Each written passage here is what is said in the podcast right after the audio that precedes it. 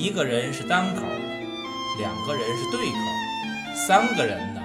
啰嗦，啰嗦，啰嗦不啰嗦，谁来听谁的。闲言少叙，开始啰嗦。大家好，我是老宁。我是安娜。我是老杨。一周一期，一期一会，又到了周二，跟各位听友见面。今天聊一部跟茶道有关的电影《日日是好日》。这个电影呢，也是一个关于一期一会的电影，讲呢森下典子小姐每周六到武田老师家里去学茶，一学就是二十四年，围绕着她这个学茶的过程，嗯，讲了师生情、父女情，以及关于茶的很多技术。学茶的方法、过程等等这些，嗯，这个电影呢是一个非常让人安静的片子，一定是适合你静下心来慢慢的去看，我是很喜欢的。嗯，一个跟茶有关的片子呢，我们三个人里边最懂茶的，或者其实是唯一懂茶的就是老杨，所以呢，先请老杨，我想给大家聊聊关于茶道，可以呢。就是我我说我想听的啊，比如说茶道在中国，在日本，它都是一个现在一个什么样的状态？嗯，包括茶道，它对于现实生活，它从目前来说，它的实际意义是什么？以及茶道是一种喝茶的方式，然后我们平时喝茶可能也从喝的角度又是不同的方式。我们都是怎么来处理这些个？在什么时候去用哪些方式？包括你自己谈谈对喝茶的体会，可以。这个电影呢的选题呢是我给二位提出来的，因为在几年之前我先看了这个《日是好日》这本书，然后我觉得对我当年学茶是有很大的一个帮助。然后我关于这本书呢，我写在几年之前看了第一次的时候就写了一篇文章。发在自己的公众号上，完了过了几年又重新看的时候呢，又写写了一篇文章。然后这个电影我终于今年找到了呢，看完了以后我又把书翻出来，以后就再也没写第三篇文章，而是找二位来一块儿想聊一期节目。嗯，这个茶这东西哈，如果喝茶年头多的人，我我到今天也没卖过任何茶和茶具，所以我一直认为自个儿是个喝茶的人。咱们国内就是比较聊茶聊得多，和这种很多专家，有很多不少茶方面的朋友和同同学吧，一直我们都就这些人，我们都是不是谦虚，是真的觉得自己没那么懂茶，所以就是说都还在学茶的路上，嗯，在学习中，呃，这是一个真的很真诚的话，不是谦虚。因为你越喝茶多，你越会觉得你自己不懂得多，而且会越会觉得自个儿钱不够，你知道吗？然后会越会觉得你自己的见识浅，真是，呃，因为茶这东西是很神奇的，它很多都说，很多人都说说这个茶这东西它是什么？茶和咖啡呀，茶和什么？其实茶就是他自己。所以很多人说我什么茶人、茶老师，这样我就可以从咱们这个电影里头，一会儿可能会慢慢结合这个电影。但是我前面这十几分钟，可能我要说一说我个人对茶的理解。我在我学茶的路上有几个很重要的节点，其中一个节点呢，是我遇到了我那个台湾老师，当然跟他盘桓的时间比较短，比较少，可是他给了我很多醍醐灌顶的建议。还有另外一个节点呢，就是当年我去参加了。呃，日本茶道李千家在中国的一届那个培训班，我自己去北京，然后住了一周多，然后每天都在学日本的所谓今天知道的日本茶道。其实日本茶道在日本呢，他们分成就是这个抹茶道和煎茶道，而咱们说的更多的日本茶道，日本茶道其实是抹茶道，就是说俗了，就是大伙儿看一个碗，碗里有一碗底儿的绿汤子，就是这今天这个电影和这个书里说的这个东西。这个日本的，咱们就简称叫日本茶道。这个抹茶道呢，是在日本分成三个流派，一个流派就是李千家，一个是表千家，一个是武者小路千家。咱们这个电影和书里边这个森下典子和他的老师武田呢，是标准的，他们那个如果你注意的话，它里面是写的它是李千家，然后我学的那个流派呢是表千家，他们三个这个流派呢其实都是源于一支，就是源于日本茶圣千利休。日本茶圣千利休是一个非常传奇的人物，如果有时间，咱们可以聊一聊那个一个电影叫做《寻找千利休》。这个电影呢，就是呃，对千利休的生平说了很多，他是一个非常传奇的人物。而就像陆羽是咱们中国的茶圣一样，很多人只记住了陆羽，在日本很多人只记住了千利休。其实，在千利休之前和千利休之后，在茶这个领域，在日本都有很多很杰出的人，但是千利休是名气最大的承上启下者。然后他分出来这三个宗派呢，也都是他的非常是他的儿子和孙子嘛。我是很建议大家，如果喜欢这个电影，去回头看这个小说。这个小说其实都不能叫小说了，我觉得是一个非虚构作品。呃，你会觉得第一，电影很忠实于原著，它只是把你电影中呃电影中的那些东西用文字概括了。然后，如果你是先看的书呢，你会觉得电影把你书里看到的东西都给你具象了。那么，这些包括我学的那一周多，有一个日本老师，还有我们这个查如隐老师，是咱们中国现在最高级别的李千家的茶道教授，在中国，他现在好像搬到了上海去，原来他在他在北京，在中国的茶界非常非常有名，而且是真的是那个人也非常非常好，而且有他自己的那一个东西在，就是说你反正你跟他聊过天儿，或者你跟他一块儿喝过茶的话，你会如沐春风，你会有一个你自己的感觉，你绝对不会觉得这个人装，所以这个是我觉得茶道对人的改变。还有就是他行动坐卧，包括那里边，我一看那个电影里头说那些东西，我就一看我就乐。你们有时候不会乐，我会乐。就是他们说，比如你不允许踩踏踏你的边儿，然后进门先进先走右脚，然后出门左脚。但是其实男女是反的，就是如果你男的是进门先右脚，女的是左脚，就是女的就是进门先左脚，那个先右脚，然后你推那个那个就是茶室那个格栅，你推的时候要推一下推两下，然后再手进去。很多那些东西，所有那些东西，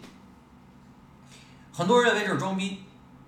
我刚开始学的时候，因为在去的我这人就是比较那种，我去学这个学习班之前，我又自己看了茶道的很多日本茶道的书，包括它的所有操作流程。我看完以后说这他妈什么玩意儿？这是这是这什么体操吗？这是还是什么？嗯，我在学的前几天我都这么认为，但是直到最后，我是觉得它有它的道理在。然后在那之后，这个学习班结束了之后，我没有继续我这这个这个点茶道，就是抹茶道这个后边的学习，因为一个是得去北京，他茶道教室每周有固定的时间长奔波，我我不能接受。还有一个，我膝盖越来越不行，我这膝盖还留着打球呢，我我跪不住。他们是因为第一，他们是从小他们有跪跪坐的这个经验，还有一个他们的跪坐呢是要求必须屁股要完全坐在自己的脚后跟儿上，也就是说脚面要在榻榻米上平行贴住，这个在我这儿是做不到的。我而且我的膝盖有就是韧带都有问题，所以这个东西，而且他为什么要那么跪坐，你知道吗？因为他们茶室，比如说是有自己的一个格局，小的和大的。每个人都是并排坐，很紧。你看那电影里也是，就是很紧张。像我那种把腿分开或者盘腿坐，你岔开，比你跪坐占的面积大，能明白吗？嗯，能明白吗？而且跟别人不齐。还有一个问题是你跪坐，你人手伸出去，从膝盖伸出去，伸多少？它的那个有三个级别，就是你对一般的平辈儿，还有长辈什么的那个，它有不同的那个那种行行礼的方式。你只要是盘腿坐。或者你叉着腿坐，像我有一腿还伸在外边，你就做不了那个动作。你只有跪坐才能做他那好多动作。我为什么停止了我那个学习？是我觉得我都明白了，但是我后边没法再学习，我的身体不允许。这个是我确实是不够上进，你明白吗？是我确实身体条件不允许，啊。你这个没像电影里边那个那高中生一样，嗯他不也是坐的这腿都不行了吗？都哭了，嗯然后但是他还坚持最后就做下去了。我是四十岁以后才开始学的那个，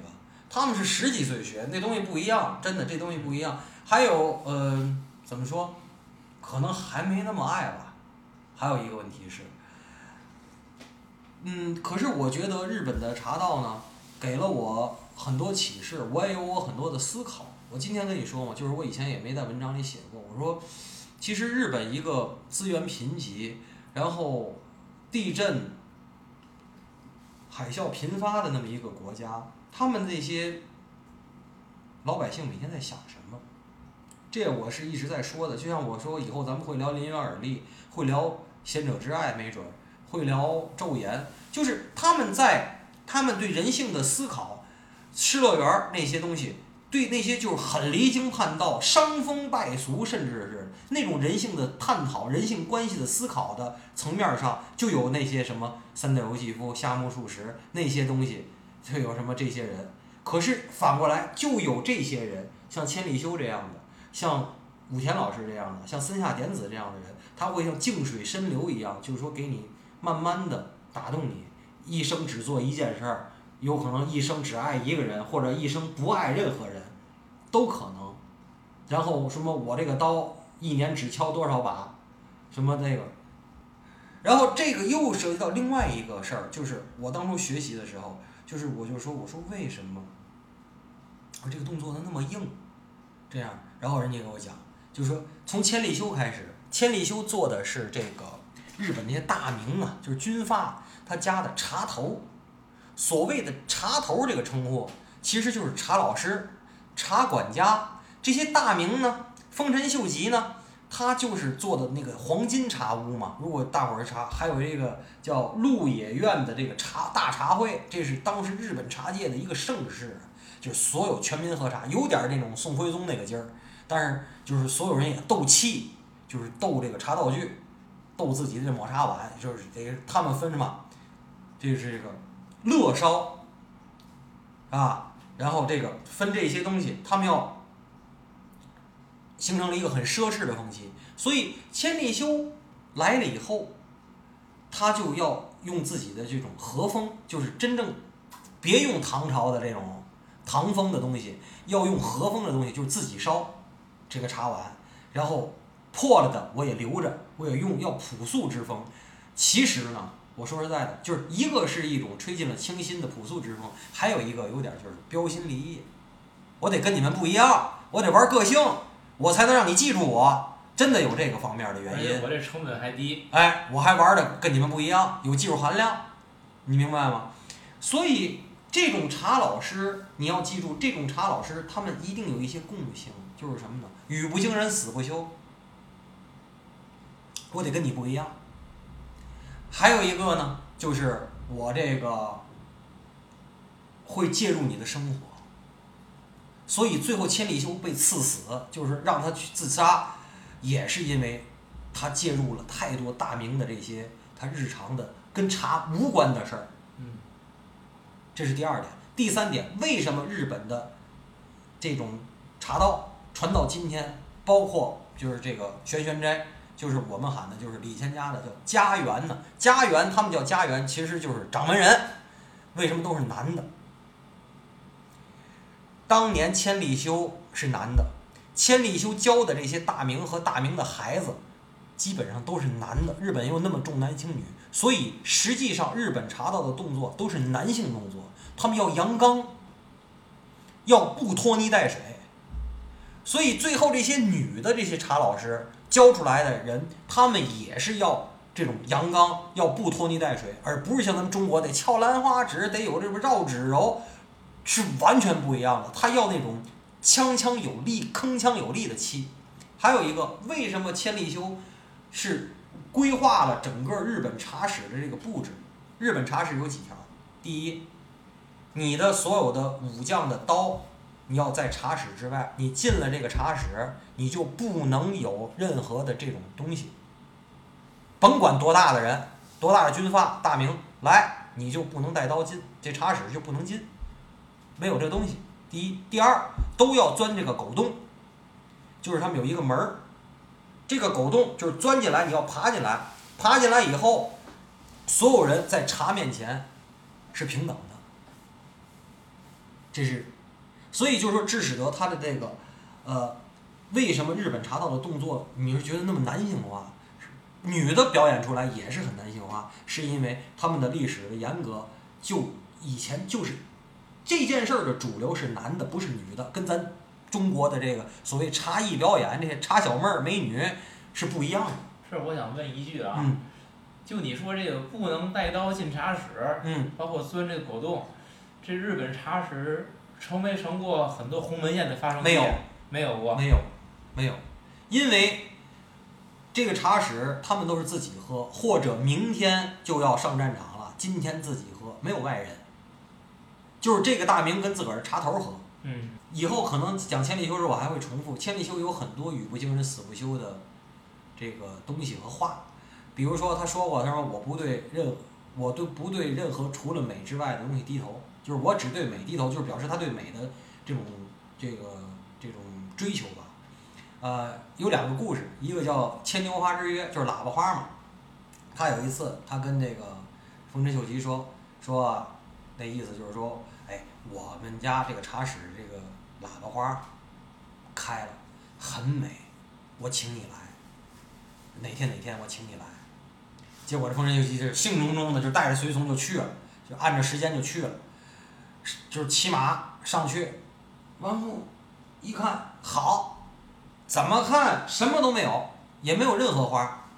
完了，这这怎么回事？完了，爬狗洞进去，因为日本茶室呢是有，就是你看像那个电影里，我希望大家好好看那个电影，有一个日本茶会有一个呃一个叫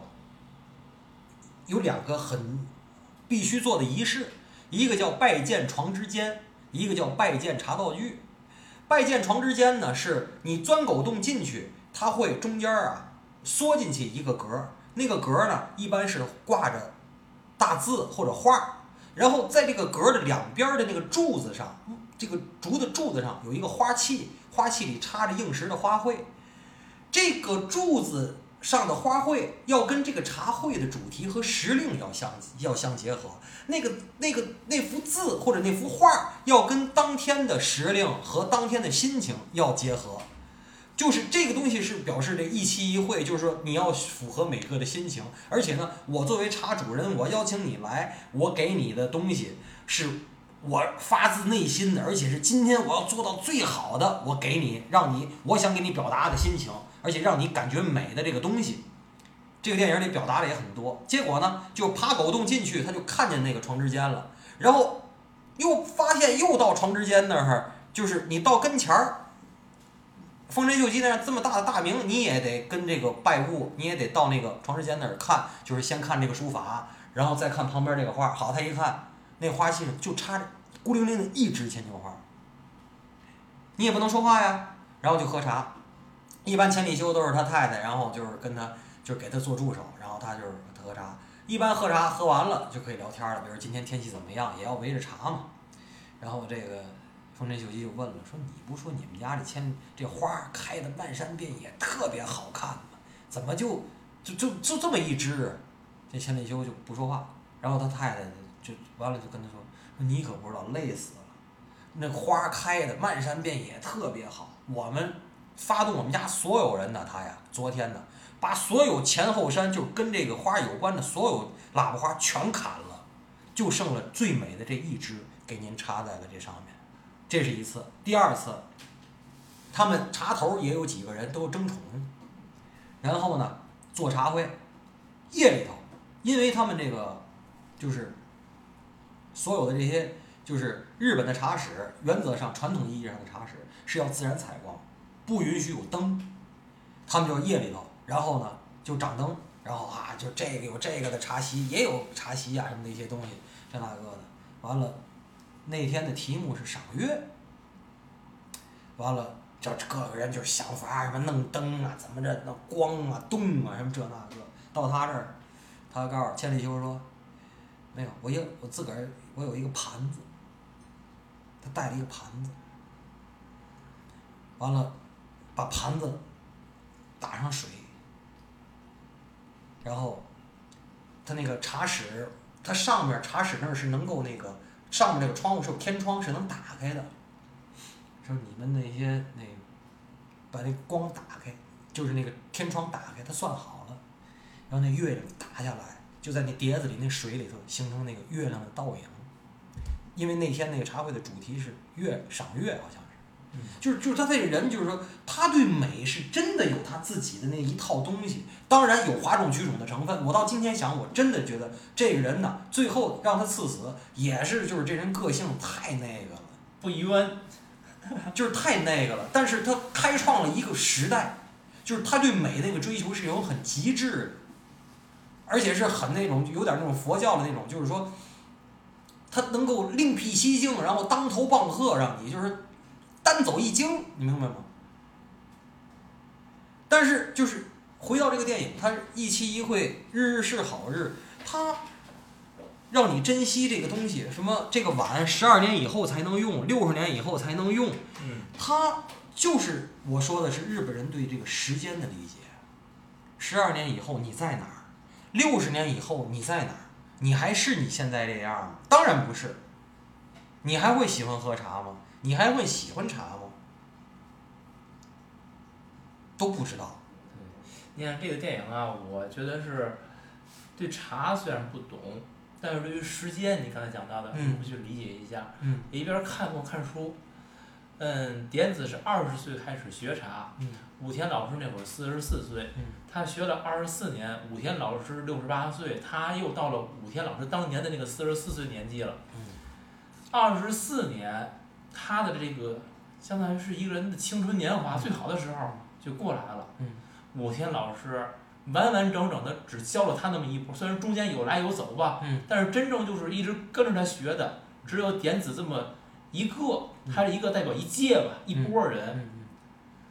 那武田老师这一生有几个二十四年？点子一生有几个二十四年，对吧？人的一生能有多少？然后你这二十四年，你教了几个学生？这这种，这可能是他们的一种方式吧。但是我会在想，嗯，能达到武田老师这个境界的人有多少？他这种传承，是不是太窄了呢？或者说，我我我相信这二十四年一定是有它的价值，但是这个代价是不是太大了？或者这是不是这就是咱中国人的理解。对，没错，就是我咱谈对时不懂茶，咱可以谈对时间的理解。你觉得这二十四年能干好多事儿？真的真的，我知道你就是想说什么。你去去去去日本，就经常会说，哎，这家店就开了一百多年了，嗯，都是他们一家人在经营这个事儿，对吧？就一百多年间没停过业，没换过什么的东西，就是，哎，你觉得这这个东西，反正在中国，你觉得是不是是这个？你想没有问题是在于什么？你比如说我这家是做点心的，我那一家我是做扇做那个雨伞的，那甭管做什么，我家族企业，嗯而且在于日本这种资源贫瘠、传统的生活方式的基础之下嗯，你传承百年老百年老店很正常。但是你在这种就是现代化的冲击之下，嗯包括各种外来文化、嗯明治维新以后的冲击之下，嗯你这个东西你能保持多久？这本身是一个问题，这但是这不是最重要的问题。嗯你只要想保持，你可以保持。嗯第二个是在于你这个东西保持下去，是不是已经跟当下的这个社会有点脱节了？就它的适应性。所以日本的社会很多元。你对，你看，你包括这个跟点子一块儿学茶的，他那个是他的妹妹吧，还是表妹啊？美智子。美智子后来学了一一段时间之后，他就要去商社里边上班了，做贸易工作。后来他不喜欢，他辞职了，他回乡下跟一个医生结婚，结婚之后生孩子，建立家庭嘛。他的生活实际已经是因为这个现代社会的这种变化脱离了传统，他也学茶也是学有所成的，你也挺喜欢的嗯，但是他依然最后就放弃了茶了。嗯点子是在什么情况下？是因他找工作不顺利，报社没有进去，然后自己最后是通过种种努力做了一个独立的撰稿人，而且他又写书，包括写这本《日日是好日》被拍成电影，他还写其他的书嗯。他拥有了一种这样的生活，所以他才把这个茶道坚持下来，嗯每周六去学茶。嗯如果不是这个，比如说他也到公司里边去上班了，嗯他还能坚持吗？嗯你包括我说的这个武田老师他本人，我书里没有更多的交代他的背景嗯，他这个房子应该挺大的，环境也挺好的，一个人住着大房子嗯，他的其他的生活没有了吗？教学生可能是他的一个经济来源，嗯是吧？除此以外呢，那这个茶就是你生活的全部吗？嗯就是这个人他其实是，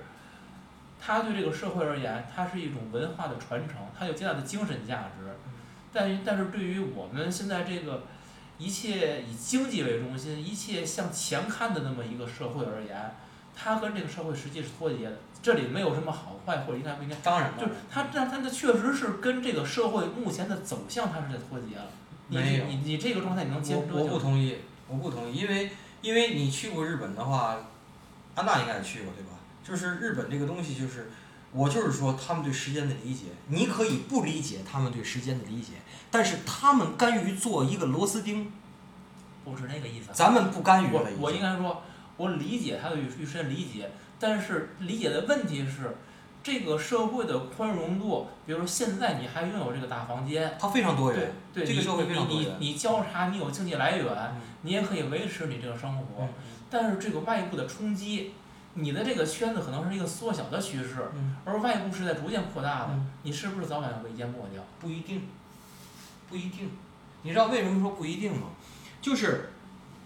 第一，就是你没学茶，你不知道。就是真正的日本茶道，如果你学进去了，可学的东西太多了。所谓的茶道具，就是这个茶器这块儿，茶器都有很多。你看我这边这个风炉、釜，这是这是风炉，那是釜，然后烧水的，然后它的那个就是整个这个这个水水纸，然后这些东西所有的一些建水，你可以研究的东西，就随便一门你研究进去啊，这一辈子根本就不够。你喜欢任何的器，包括比如说像有的人，为什么有的人会研究东西、研究茶具啊？就是占有欲比较强的人。我我我研，就是我现在占有欲在衰退，所以我对茶器的那个兴趣减弱了很多。以前呢，真是看见好的就想要，就想拥有，那东西就是我玩具啊。我现在觉得就是好用、趁手，而且呃跟它有感情，而且时间越长，你会就越用你平常用的那几个，就是你有有跟它有一个情感上的连接，呃，你一旦学进去，你就会有。还有一个问题是，呃，包括爵士乐在西方，包括这个茶道在这个，甚至京剧在中国，一定最后是有钱的人在玩。就算它是一个化石般的存在，在短时间内不会消亡，这就是它的生命力。最后一条，最后一条，这个电影里一直指出来了，他去学茶，点子学茶是他妈妈说的。就是哎，那个武田老师吧，哈，我们聚会里的时候，哎，就是觉得这个人跟不一样，好像他是教茶道的，他连打招呼都那么优雅，都跟别人不一样。嗯，这就是这件事儿，茶道能把人规训到，你在一个那么有礼貌的日本社会还能不一样，还能脱颖而出，就说明这个茶道的这个规训作用有多么的巨大。他的发整个这件事儿是由什么？我老说的就是烟从哪儿闲，是他妈妈当年那句话，就是连那个武田老师连打招呼都跟别人那么不。我还有一个疑问啊，嗯这个电影讲了很多茶道，嗯它更多的是讲行为、嗯讲规矩，嗯是吧？嗯嗯，我们现在比如说在国内，虽然我不懂茶，嗯但是大家喝茶更多的会谈，哎，你喝什么茶，是吧？最简单，你是红茶、绿茶、乌龙茶，对吧？然后再细分，哎，红茶你喝什么品种，是吧？这那乌龙你喝，普洱你喝哪个品种，哪个产地的，对吧？你会谈很多这些东西，在这个电影里边儿，好像并没有更多的这些。那么问题在于，嗯，我喝茶其实喝的是那个茶，对吧？是那个泡出来那个茶汤。嗯。不同的种类、不同的味道不，适应不同的人，我喜欢的都不一定。这个电影没有讲更多这些，包括我看完之后，我对茶道的印象也是，它更多的是一种仪式、一种程序这种东西，它跟茶叶本身有多大的关系？实际上啊，嗯。日本的茶呢，你你我知道你想说的就是中国的茶，其实从价格上头，从种类上头有很多很多种，就是价格同一个种类也有很多很多种价格，不同的档次我我想看的其实它不但是价格的问题。我知道嗯，但是嗯。日本的茶呢，就是比如说这个抹茶道，就是日本的现在你看到的电影里这个茶道，其实是只有两种，一种叫浓茶，另外一种不叫淡茶，叫薄茶。浓茶和薄茶呢是两种不同的，就是在整个你点茶的手法是有区别的。然后李千家、表千家、无遮小路千家呢，大路子一样，中间的行茶的手法也有区别。日本的这些浓茶的这个茶粉和薄茶的茶粉有没有档次的区别？有。有没有口味的区别？也有。但是到李千家该点浓茶的时候，到李千家该点薄茶的时候，手法是一样的，能明白吗？嗯可是中国的六大茶类，这衍生出来这种上百种的这个茶，每个地儿泡茶的手法都不一样，没有任何标准化，能明白吗？嗯所以李仙家到今天为什么这么有名，在全世界都那么有名，在美国、加拿大都有很多学生，中国有很多学生，是因为他有一套标准化的程序。这个人行茶到这儿，我们只要看得多了，你都会看得多了，你都会知道，哎，这个美国这个金发碧眼的学生，哎，竟然行茶比中国这个学生行茶行得好。你一问，他练了七年，你练了一年半。可是这件事在中国是不成立的。啊，这泡的乌龙茶跟那个泡的乌龙茶，哎呦，这手法笨，哎，我还告诉你，没准这个泡的还就好喝。中国茶得喝着看，对，这就是我想问的。日本茶得看着喝。对，就是咱们这个喝茶，我理解是喝的是那个茶的味道，它那个气息是这些东西。在这看日本人喝茶，好像并不很在意的是那个。但是你不觉得吗？这个就是日本人都学的是中国。以前啊，起码是在文化上，中国的文化发展到今天啊，是很唯物。什么叫唯物？我得喝着做数。吃饭我得吃着好吃，别跟我说什么那个环境啊，别给我弄这么一个碗里中间就一个萝卜根儿啊，不要，得过瘾，得解馋。这茶汤得滋味儿，得有香有甜，有滋味儿，不是，这是咱们中国现在已经就已经到了，就是文化到今天已这个已经是主流了。好，非常实用主义啊。对了，好吃好喝，没有形而上，别跟我提形而上，我先要这个满足这些。那我问一个非常私人化问题，我我不知道是否冒犯，嗯就比如对于你来喝茶的话，嗯，你是优先的这个味道，还是优先于这一这些个仪式啊规矩啊？一点儿不冒犯，我觉得这个正好贯穿了我学茶的过程。我基本从以前就有人做事儿的时候，就人送茶叶，就是瞎喝。从一零年开始喜欢，然后我一喜欢一个东西，我就往里钻，到今年算算也十一年了。然后认识了很多朋友和老师，都对我有很大帮助。这个事儿你也知道，我这人有的时候是挺那个，对人不太那个，但是在这条路上，这些老师对我真的都是帮助非常大，因为茶这东西让我学会了很多。我也在不同地儿做了不少茶会，有的东西跟朋友合作，也是一些有实验性的、有开拓性的，包括遇见我的老师。我到今天我就觉得，我选择我缩回来，就坐在自个儿家里喝茶，而且你都看见了，壶还是那些壶，我有时候就拿马克杯直接出，我有好多盏我都不用，为什么？我是觉得，我到今天，你所说的仪式，你所说的滋味，很多时候我已经我有一些我个人有感觉，有一些内化的过程，已经内化了。当然，我是经过了我长期喝茶去选择，我会现在故意早晨和晚上喝点白开水，但是剩下都在喝茶。但是，嗯，我只选择我爱喝的那几种，我认可的那些滋味和认可的那个级别、那个档次，或者认可的那个钱，比那贵的我买不起，然后比那便宜的我不不愿意。但是我又喜欢那个滋味，就是那些。但是我每天就要喝到那些。可是我有时候真的是泡完茶我就忘了，嗯，然后我出去打球了，或者我出去干嘛了，然后回来那茶已经凉了，然后咣当一一一扬脖就下去了，倍儿爽。嗯，特爽。但是，可是我有一个内化的过程，是因为我当初了经历了那个非常疯狂的练物的过程。然后去找茶器的过程，然后找茶的过程，去云南的茶山，去武夷山，然后这些过程我都经历了，嗯我实地去走，跟他们去聊天，然后去看，然后晚上在那个棚子里头，那个那现在一张嘴弯弓，丁家上寨，丁家下寨，我跟我成都重庆的哥们儿就在那儿住着，就睡着折叠床，晚上看他们炒茶，白天收茶，我是经历了那些过程的，所以我现在觉得哦，我说我就爱喝普洱，爱喝爱喝岩茶，爱喝水仙，然后这就是我最后的结果，最后形成了我今天可能以后我还会有我个人的一个发展，人都会迭代的嘛，但是你可能也有可能迭代到又迭代到要繁复，还会有这个过程，然后有可能迭代到更朴素，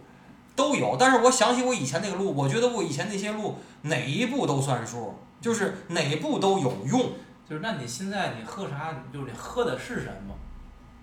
我喝的是一个感觉。嗯，就是我在我我在我很长我在我很长一段学茶的路上，我现在已经差了，就是在很长一段路上，人问我说茶给你带来什么？你最美好的一段时间是什么？是你喝到茶的那个时候，还是你泡茶的时候？哪怕是你自己泡茶不给别人泡，就给自个儿泡的时候，我说都不是。我说我最喜欢的时候是吃完早点，我把茶找好了以后，我烧水等水开的过程。我现在呢，可能就是因为时间长了，而且这个重复的时间次数太多了，我就，嗯，这些过程已经都完全都融化在我的，就是融化在我的生活里了。我觉得这一套过程我都享受，而且以前别人泡茶我都在旁边看，给人挑毛病。我现在就对别人泡茶，基本上除非你有太大失误，我觉得都好。我不会像原来那样，哎，他哪点不如我，他哪点不行，我我在看，真的这都是我真实的想法啊。嗯我现在没有了，我就是你泡是你对茶的理解，我泡是我对茶的理解，只要真诚，其实都对。对，嗯，就我我以前胜负心非常强，你知道吗？就是现在我没有那种胜负心了。就是老杨讲的这些嗯，我不知道各位听友就是能不能真的去理解这种意思，这是非常个人化的嗯一一些感受，而我真觉得这些感受可能是你在听任何茶老师讲课，或者那些个抖音啊、微信大号他们讲讲那些个非常理论化的，或者是看上去那么正确的东西不一样的，但这个东西可能是更合于每个人的真实生活。嗯，我觉得老杨并没有把那个东西，就是说以非常明确这种概念来概括，但是所有的意思，我想其实已经听懂了，在于你跟茶去如何的连接，以及你学茶，你是不是就有一些基本的东西你要知道，对，那个知识的底蕴你要在，嗯相当于盖房子你打了地基以后，怎么样盖那个房子是属于你自己的一间房子，嗯它不属于任何一个老师给你画的一张图纸。如果你能盖出一间自己的房子来，那么我觉得可能也就是老杨不知道是不是这体会啊，属于你自己的茶或者是喝茶的方式就已经建立了，就建立了。然后嗯我就是所谓的那个证书我有，嗯，就是那个什么师证书我有。关于不同的茶类要用不同的呃书上写的那些泡法，我都会。呃，可是现在我是觉得就跟打球一样，只要符合这个茶的茶性，嗯，其实就可以。对，因为什么呢？绿茶必须其实就是拿玻璃杯泡着喝，和你最后拿银壶、拿瓷壶、拿紫砂壶泡三泡出来那个滋味啊，是你要的不同的滋味，是可以的。但是像普洱的生茶和熟茶，就是不能拿大茶缸子闷着泡着喝。白茶呢，你可以投量少，闷着泡着喝，也可以呢，就是拿壶这种就是水湿水干，我们叫就是所以每次都沥干的那种泡法，泡茶泡法是可以的，但是绿茶是都可以的，可是普洱就不能闷，就直接得，尤其生普就是要一每次要出，这些东西就是你只要符合这个茶的这个根本，嗯，剩下的你可以自由发挥，我真的是这么觉得，就不用非得什么。可是啊，还有一个，你像什么，我去潮汕，我非常喜欢潮汕地区，我去了很多次，像他们人家那种这种说的什么凤凰三点头、关公巡城、韩信点兵，在茶艺表演里头是一个作为美的一个东西，但实际上人家那个关公巡城韩信点兵是有自己的道理的。关公巡城是为了他的三个杯子啊浓度一致，不能先出来那个就淡，最后到的就是底儿，要寻回来。韩信点兵那三点头或者凤凰三点头是要让里面不要有任何的茶汤泡着那个东西，影响那个浓度和口感，是一定要沥干这三下。没它都是有它的科学根据的，不要给它就是异化成那种，就是说什么一个一个一个怎么说茶艺表演的某环节，哎，问题又来了，嗯，就你说这个，其实正是我想讨论的。这个什么点兵啊，什么什么这些，我记不住那词儿啊，不懂。嗯嗯，你是在当时就明白了，就是说你是先明白他为什么要这样干了，然后哎觉得有道理，记着我也这么干，还是只是看了人家这么干，经过很长时间之后自己悟出来的？我想出去学茶之前，不管是学哪个班儿也好，还是我要去哪个茶山也好，我提前要在家做案头工作。我做案头工作的时候，我就明白这个道理，就是你是问的那些道理我都懂了，可是我不知道为什么。嗯，然后我通过实际操作，然后我有我自己的结论。明白。我从我学泡茶那天，考茶艺师证、高级茶艺师证那天，我就跟老师说了，我说你们让我这个整个这什么几点头这个事儿啊，在我这儿不可能，而且这个是手抬的老高，哐哐空中乱飞，在我这儿不可能，所以我最后他们中国的茶艺师这个高级，你考你得有表演的嘛，我这叫方圆之间嘛，在云南，然后我就跟他们说过，我说我这是我以后出来既不卖茶也不表演，我说我也不要取证儿，你乐意给我这证儿你就乐意给你就给，你不乐意给无所谓，我只是想明白这件事儿。你让我嗖嗖乱飞，我做不到。但是我有我对茶的理解，我要符合这东西，就是我该沥干茶汤，我要沥干，我该什么手型是什么手型，这是我要做到的嗯。但是你让我甩，我甩不了，你也别要求我。我当时就这么说的。这就是你讲这个，实际是学习过程当中这个理论结合实际，你是先做了理论准备，对的然后实践验证，嗯反过来我再去加深再对于辅助我的理理论的理理解对吗？是一个符合我们这个理论实践的学习过程。嗯可是电影里边可不是这么演的。嗯我觉得咱们讲这么多茶，咱们回到书和电影，嗯嗯，嗯武田老师很明确的跟点子和美智子说，你们不要去思考，你们也不要去想为什么这样，道理都不需要，你们就去做，就去重复，这个很简单的，跟练体育一样，你们是要形成肌肉记忆，对吧？当你做次数足够多的时候，你的手抬多高，脚迈多多大一步，这个身体在什么位置，不需要思考，你坐那儿就是那样的。就是窝窝儿永远是窝窝的站着，人家坐的直，永远坐的直，就这道理。他不让你去思考啊，他跟你讲的这就不一样。嗯，我我我又突然想起一个细节，我给大伙儿补一下啊，就电影里那个说让不让踩这个榻榻米边儿。嗯呃，不让踩榻榻米边儿呢，这个就是说，你如果让人看见了，在日本来讲就是很失礼，啊，就是人家邀请你来，你去 茶教室或者这个茶茶屋里面喝茶，你踩了榻榻米边儿，包括客人，嗯、只要你学过一点儿都不能踩。其实说白了，我问过日本人，为什么不让踩，你知道吗？日本啊惜物，你这边儿跟边儿老踩啊，那边儿都秃噜皮了，得换，得花钱。他日本人财迷，他们的东西宝贵，你就不踩边儿，那东西用的寿命长，你老踩中间儿，明白吗？对，对，它是一个源于西物的道理，而最后形成了规矩，这就是刚才问你的问题，其实也是这意思，你大概你也明白。这是一小点。啊哎，第二点，我就现在说这个事儿，我遇见我台湾那个老师，我不能说是谁，他一下就把我拿下了。我是一个其实自认有的时候是有点那种，那你们也知道。然后那会儿我已经那真是那就属于于谦儿跟郭德纲拜师了，那就是带一头师，那身上有好多坏毛病，而且狂的不得了啊，也也也自个儿觉得写过不少茶文儿，也这个那个的，也也懂个溜够。人老师张嘴就是，你觉得这绿茶不能煮对吧？那我们的学的标准的绿茶不能煮啊。当然，台湾人都喝老绿，我到今天对老绿都有质疑啊，就几十年那种老绿茶，你知道吗？那全样部的明钱嘛。哎，人家你认为绿茶不能煮是吗？哎，人家就拿来了雾绿，就是婺源的那个绿茶，那是一个很被忽视的一个一个一个一个分支，绿茶的一个分支，还不贵，然后存了好好多年的，然后让我喝，先是泡，然后煮，很甘甜，当然跟它的手法有区别，然后其中他又用了很多日本的抹茶道的器，来给我操作这个绿茶来行绿茶，就是其实他跟我那不叫上课，那就是跟他喝茶，然后他是讲的好多东西。那一下就给我打懵了，你知道吗？就是我认为这绿茶不能，这是就已经这是一个公理，你把公理给我打懵了，那我就只能是秩序重建。然后就问我说：“你这个这那个，说看你泡次茶，我都泡。”我当然我知道人老师肯定对我不满意。然后老师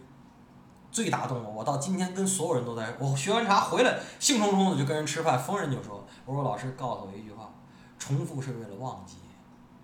用在这个电影里恰恰合适。我为什么喜欢这书和这个电影？就是你到最后到我今天我泡茶的时候，我第一次做茶会的时候啊，好多人看着我茶客坐我跟前儿，然后我真是紧呐，那真是紧，紧的不得了。嗯。然后就会那个，可是到今天，没茶会算这些茶客便宜，我就这么说，真有茶会了。我觉得我对面对面的就是我的朋友，或者甚至就是我自己在喝茶，只是多倒几杯而已。因为那东西都内化了，我的所有过程全我全就是已经都就是抬手就是那儿，就是所以重复是为了忘记，是因为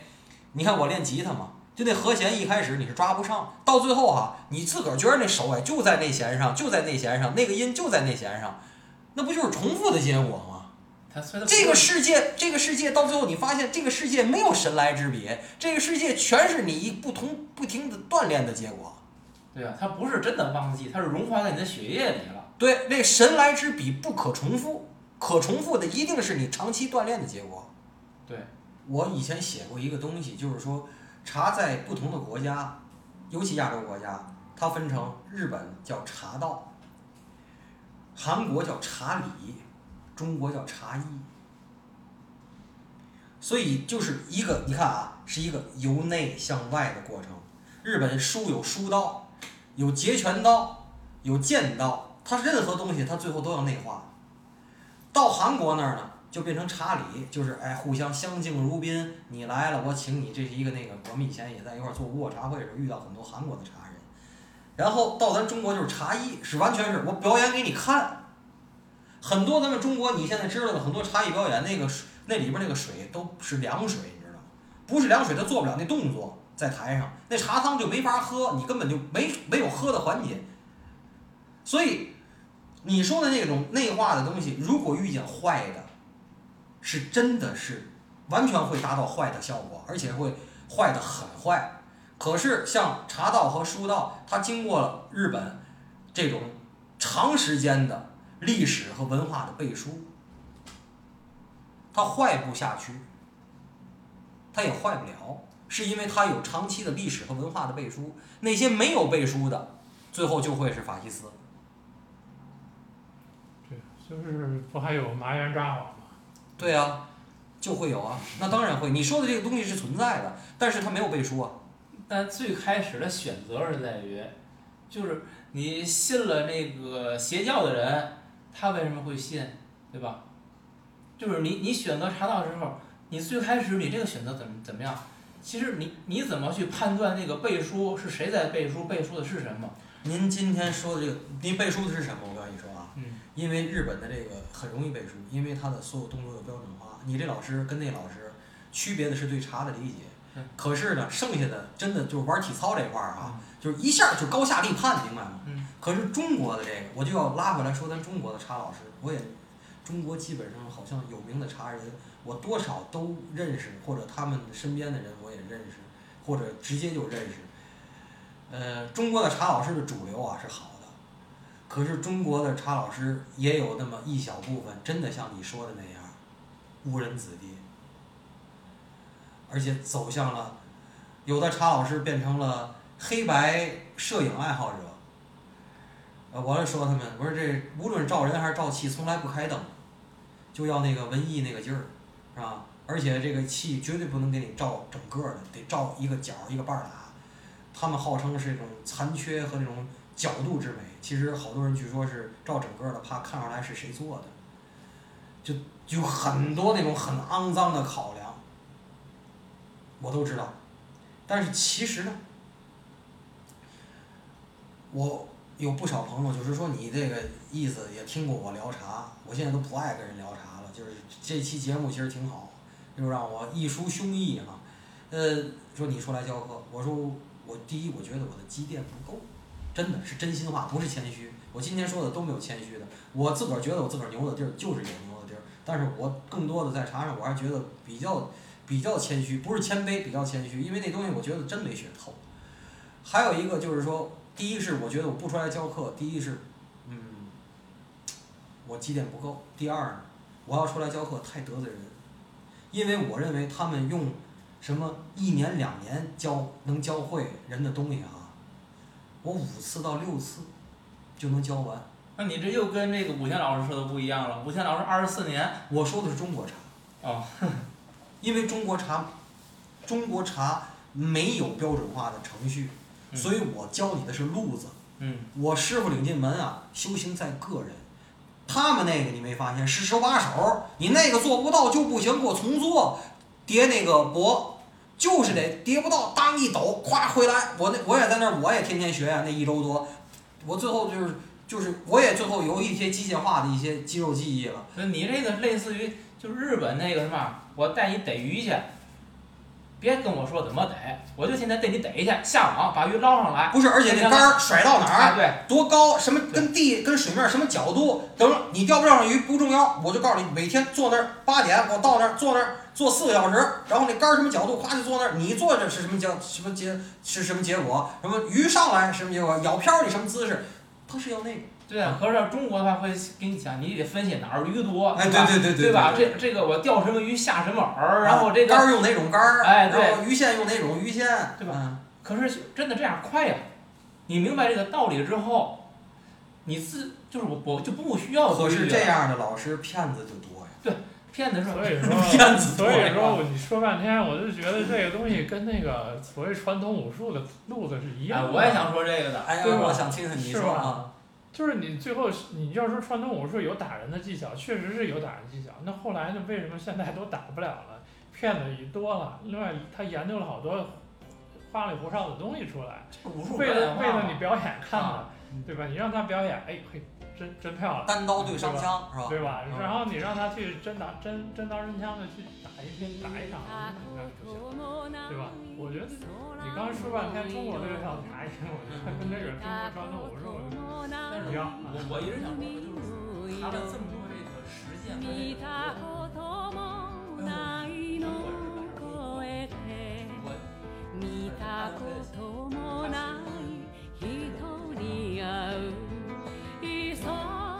で道を行く人もあり泣き泣き道を行く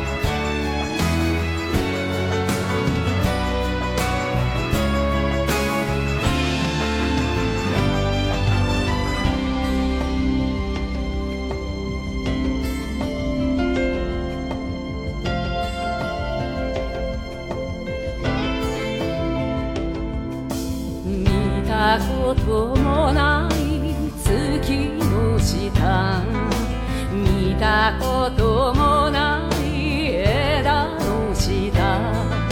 見たこと